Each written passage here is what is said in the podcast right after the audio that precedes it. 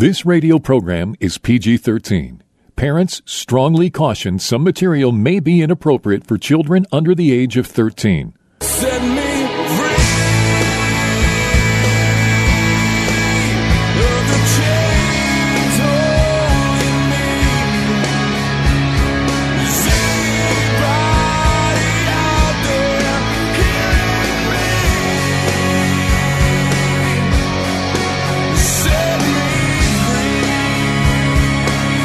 Jesus' mission was to comfort those who mourn, bind up the brokenhearted, proclaim liberty to captives, and open prison doors for those who are bound.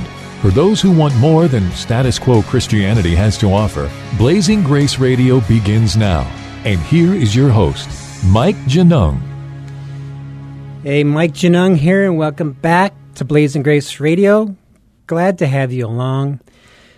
As I was listening to the intro song, Set Me Free by Casting Crowns, it just reminded me of the people we talk to who are in bondage to sexual sin or pornography or promiscuity, or maybe they've been committing adultery and their marriages are being torn apart. And then what he said in that song about, Does anybody hearing me? Uh, that's what we, that cry we hear a lot from people who come to us. Often, sometimes they'll say, like, they're sharing their stories with us for the very first time, at least in total. And and so today we're going to be talking about going rogue. And what I mean by that is a rogue Christian, and you maybe you've heard me talk about this before, is what I call a biblical Christian. And maybe you think, well, hey, I go to a church that studies the Bible. Isn't that a biblical church? And aren't I a biblical Christian? But you know, if you look down to Scripture, we have to we have to align our lives with the Bible says and not what the church says, because sometimes the church can be off. So, for example, in Revelations two and three and 1 Corinthians five, Jesus busted two of the churches for not dealing with sexual issues, and then 1 Corinthians five, Paul freaked out because uh, of the sexual sin of one man. So when you add up all the numbers today showing that two thirds of Christian men and 70 to 74 percent of our youth are watching porn, um, a rogue church would be jumping into those issues. They wouldn't be running away from them just for the sake of keeping people comfortable. And then in Acts 2:42, actually through the whole book of Acts, we know they were devoted to prayer, fellowship, and teaching, not teaching and a rock band. So they were meeting for prayer all the time. Could you imagine in your American modern worship service having a entire service devoted to prayer? But that's how the early church began was 7 days of prayer. That's to me is a biblical or a rogue church. And then we who are rogues, we want to equip our people to be fighters and warriors and overcomers we want to talk openly about the darkness around us so we can help people, people understand the desperate need to look at all these issues and to help people understand how to what spiritual warfare is about and that a lot of our youth are getting ensnared in the occult. So again, a rogue church and a rogue Christian doesn't want to hide from any of this stuff. And we don't retire. We don't buy into the idea, of the American concept of retirement. We know we have one life to live, and Jesus talked about the parable of the talents, meaning, I'm going to summarize it basically that we, we ha- how we spend our time, we're going to have to give account for. So I want to be broken bread and poured out wine until the very end of my life. I don't want to spend the last 10 or 20 years putzing around the house or wasting my time. Not that there can't be rest or fun or vacations, but that's not going to be the major thrust of my life. And then about being a real Christian about us is about having a passionate love relationship with the Lord. You know, Jesus would often go away for a whole night of prayer or away to a desolate, desolate place. And I love going to the desert alone for a couple days alone with the Lord. And the way we bring that passionate love relationship to fruition, the way we set it on fire, is with dedicated moments of prayer. And certainly, rogue churches do not hide sexual abuse, which is going on all the time. The Southern Baptists have been sticking their foot in their mouth for years over this issue, and it keeps coming to light. And but not just the Southern Baptists, a lot of churches is being exposed. So today we're going to be talking about going rogue with my friend Jim Tilley from Michigan. Jim, welcome to the program. Well, thank you very much, Mike. I appreciate that. Great to be here. So tell me, Jim, what is your take on this whole idea of a rogue Christian? Wow. Well, outstanding, uh, Mike. I um, and I want to tell your listeners, you're not you're not paying me a dime to say this, but the truth is, uh, uh, the books you've put together are uh, flamingly incredible. And what's incredible about them um, is that they are a searchlight, a spotlight on really the biblical call. And I think, you know, Jesus said in, in John 4, I, I want people to worship me in spirit and in truth. And I think those two books and, and your ministry, Mike, and we've gotten to know each other some. I also pray with Mike's teams on Wednesday mornings, and we have a phenomenal time. Um, but my take on it is simply this that we need to understand that the world of flesh and the devil are attacking, and one of the main things the devil does in every generation is try to make the church an artificial husk of what it's called to be. You know, if you've ever seen a cicada, those are like these insects that can burrow out of their shell and uh, their arms and legs, and a cicada shell left behind looks just like a cicada, but it's empty and hollow. And every generation is going to do that to the church. Well, we in our American pride, and again, Mike, you, you, you I think you did a phenomenal job in, in your books of spotlighting. You know, the church has not said, hey, are we getting corrupted by the world of flesh the devil? Have we become a, a phony, false, hollow cicada? And I believe with all my heart with you, uh, brother, that, that we have. And the answers, uh, you know, are many, and you outline them in the book. But it, it, at the core of it is falling down before God and saying, God, I want to be a real lover of yours. I want to live the truth and love in this flaming, affectionate, personal relationship with you. And I'm not there yet, Lord, and I can't do it. So, yeah, no pretense, no hold bar, hold bars, uh, you know, band. But um, you know, don't worry if people are telling you you're taking this Jesus thing too far. And when I read that in your book, Mike, I said I've got my soul buddy here. you know, because I've had hit, I've gotten hit with that a lot. But but you cannot take it anywhere as far as where Jesus wants to take. it. Mm. So a spotlight on the truth on what we need to do. We've failed. We've become a hollow, hollow cicada, but God is wanting to make us real again. And we need to spend our lives totally for that vision. That would be my nutshell, Mike. Mm. So, what is your take on how we become a hollow shell? Yeah, yeah. Well, you know, I, I think really failing to stop, read the Bible unvarnished, and get to prayer.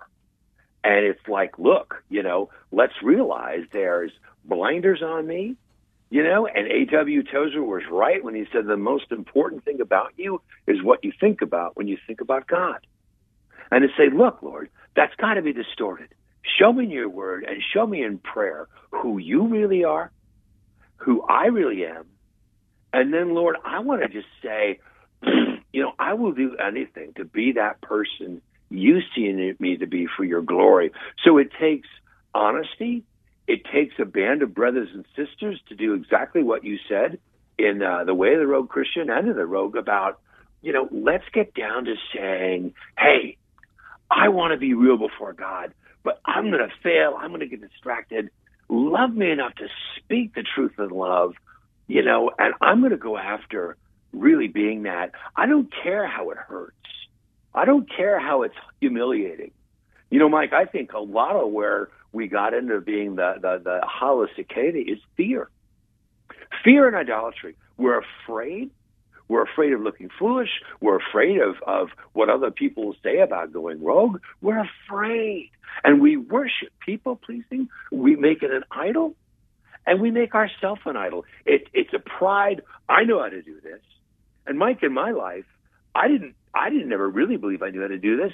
I ran to me because I was so broken, Genesis 3 wise. I didn't want to really trust God. I wanted to trust Jim and his fears and his terrors, but I got sufficiently sick of it. I think to go rogue, you got to get sick enough to get well enough. Everybody always laughs about the Jesus asked the guy, you know, in John 5, do you wish to get well? And we're like, Shaw, what do you mean? He's been sick for 38 years. Where do you want to get well? But Mike, we don't. We rather cling to our lies, our illusions, our addictions, our phoniness, because we feel safer there. But you know what? You're going to die there. I mean, sailing out into the ocean as a rogue, dangerous. But sitting in a harbor and rotting, that's the greatest danger of all.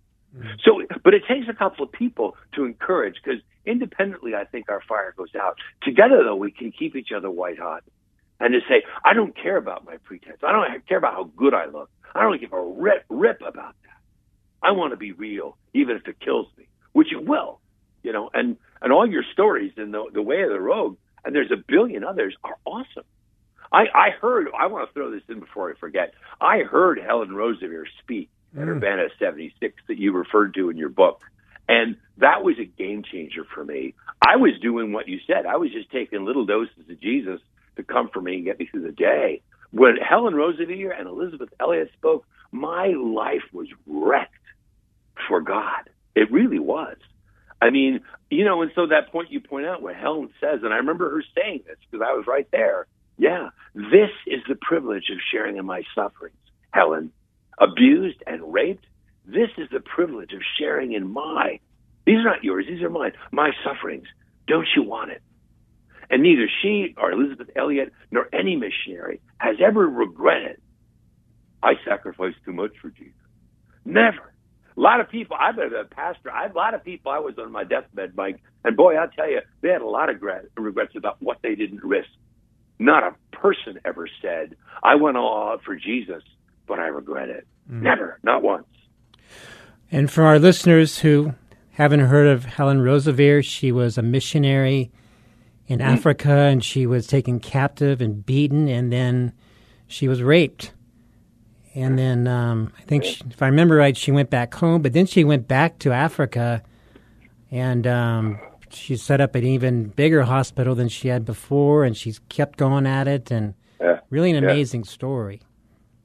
It really is. It really is. Which and you know, those are the stories we remember. You know, who remembers Joe Blow with his Lamborghini, and who cares? But we remember Helen. We remember Elisabeth Elliot. Elisabeth Elliot, who lost her husband Jim to the Waodani in, uh, savage Indians, they're a very vicious tribe in uh, in South America, as you know, Mike. Um, she came back to the United States after her husband was speared for the gospel and got a call to go back and bring those guys those those those natives to Christ. Now you talk about somebody that you're taking this thing Jesus a little too far. No, at Urbana 76, Mike and and and listeners, uh, Elisabeth Elliot got a five minute standing ovation, and she was just bowed down because she didn't want that. You can tell she was kind of horrified. You don't clap for me, kind of thing. But you know, you don't find something worth living for until you find something worth dying for.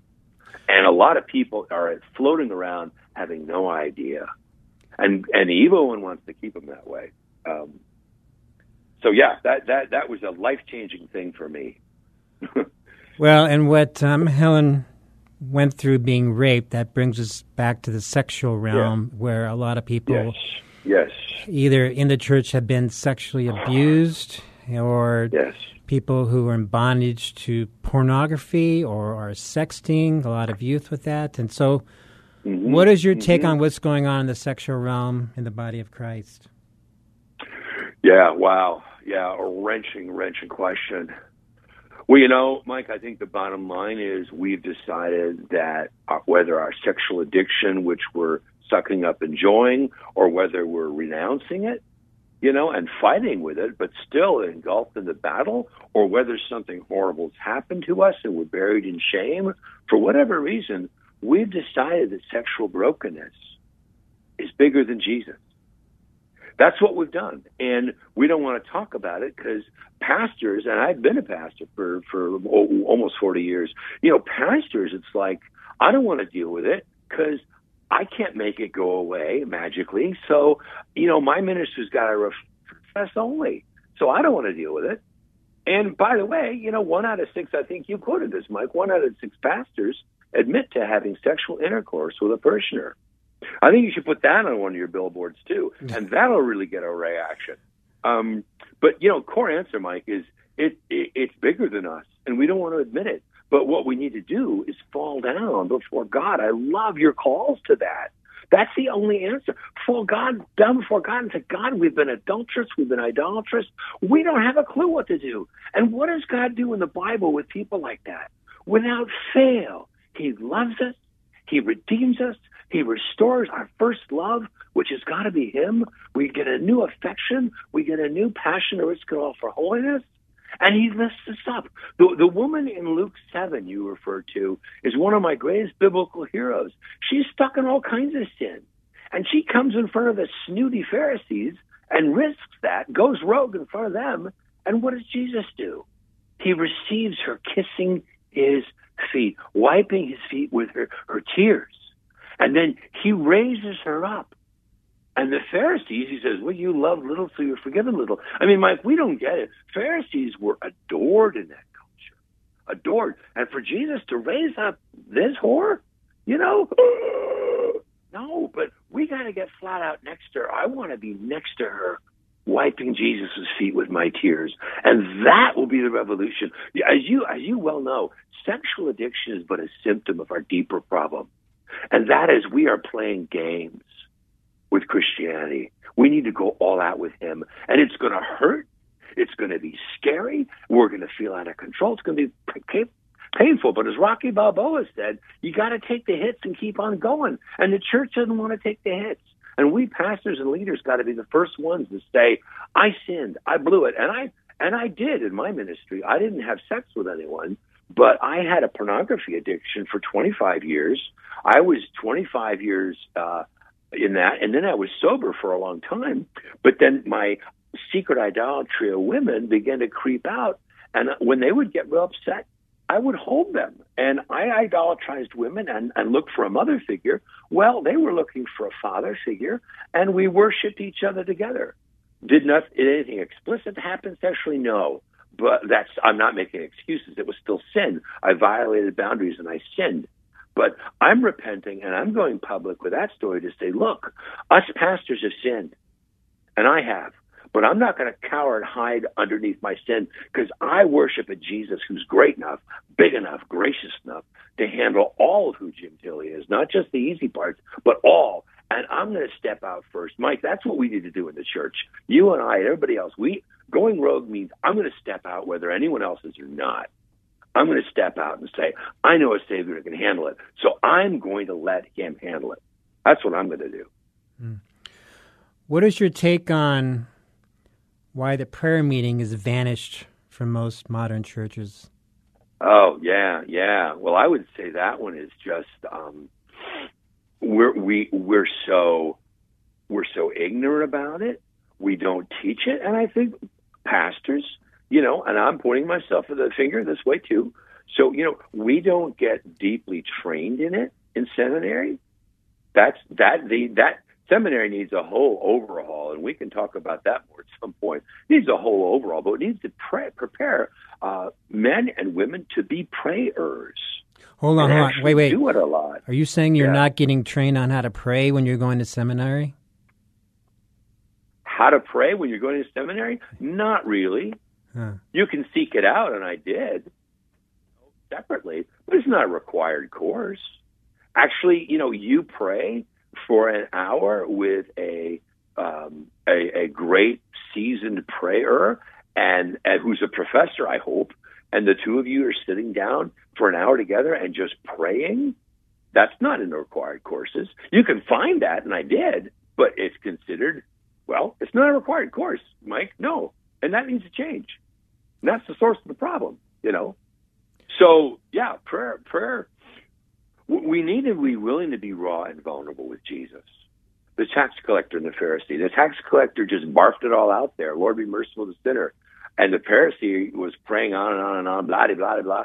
And Jesus said another, you know, insane thing. He said the Pharisee was not justified. The tax collector was. The original audience would go, Wah! screaming to the walls with that comment. But so, you know, we make it too hard, Mike. We make it too fancy. But we need the problem is you you said it in the book. We need to get little cells that just start doing it, doing it. And if we get resistance, don't hate those people or get sidetracked. You know, you've got some great stuff in there about forgiveness. Forgive people who are getting in your way, but happily, joyfully keep on praying. You know, so it starts by cells and just doing it. And be like Peggy Smith and her sister. I love that story. You know, that got them revival. You know, and do we do we run around thinking God's sort of hoity-toity about revival?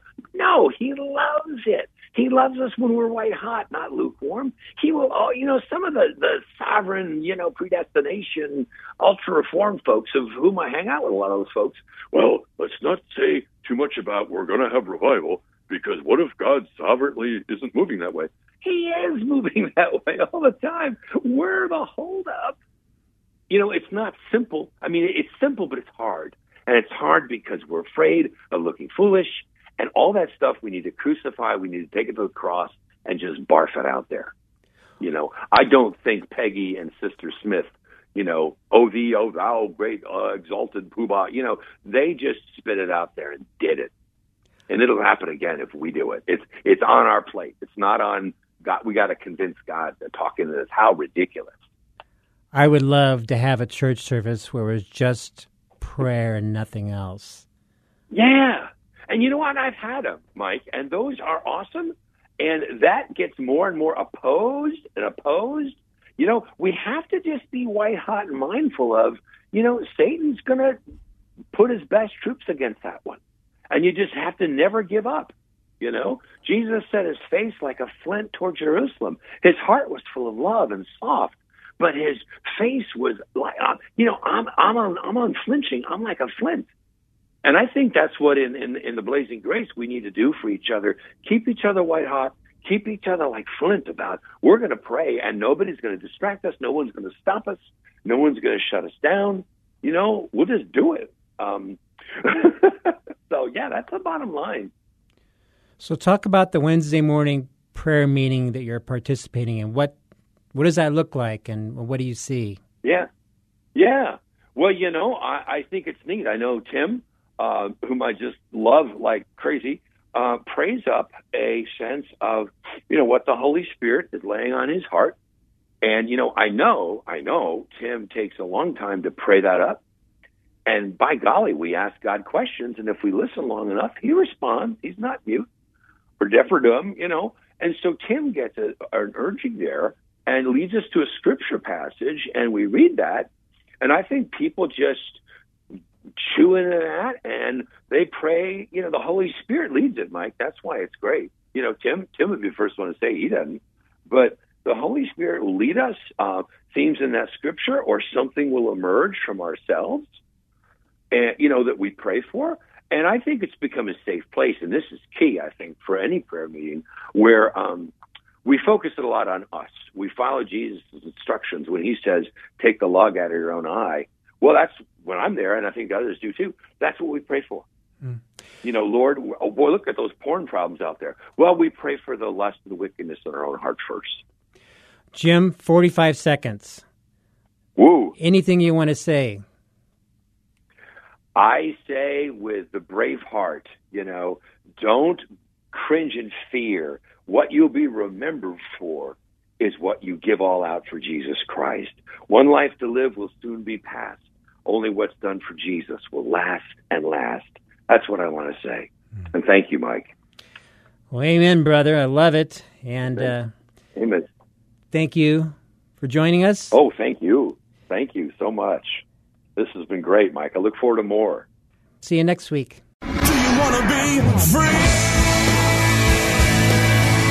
Blazing Grace is a nonprofit international ministry for the sexually broken and the spouse. Please visit us at blazinggrace.org for information on Mike Genung's books, groups, counseling, or to have Mike speak at your organization. You can email us at email at blazinggrace.org or call our office in Chandler, Arizona at 719-888-5144. Again, visit us at blazinggrace.org. Email us at email at blazinggrace.org or call the office at 719 888 5144.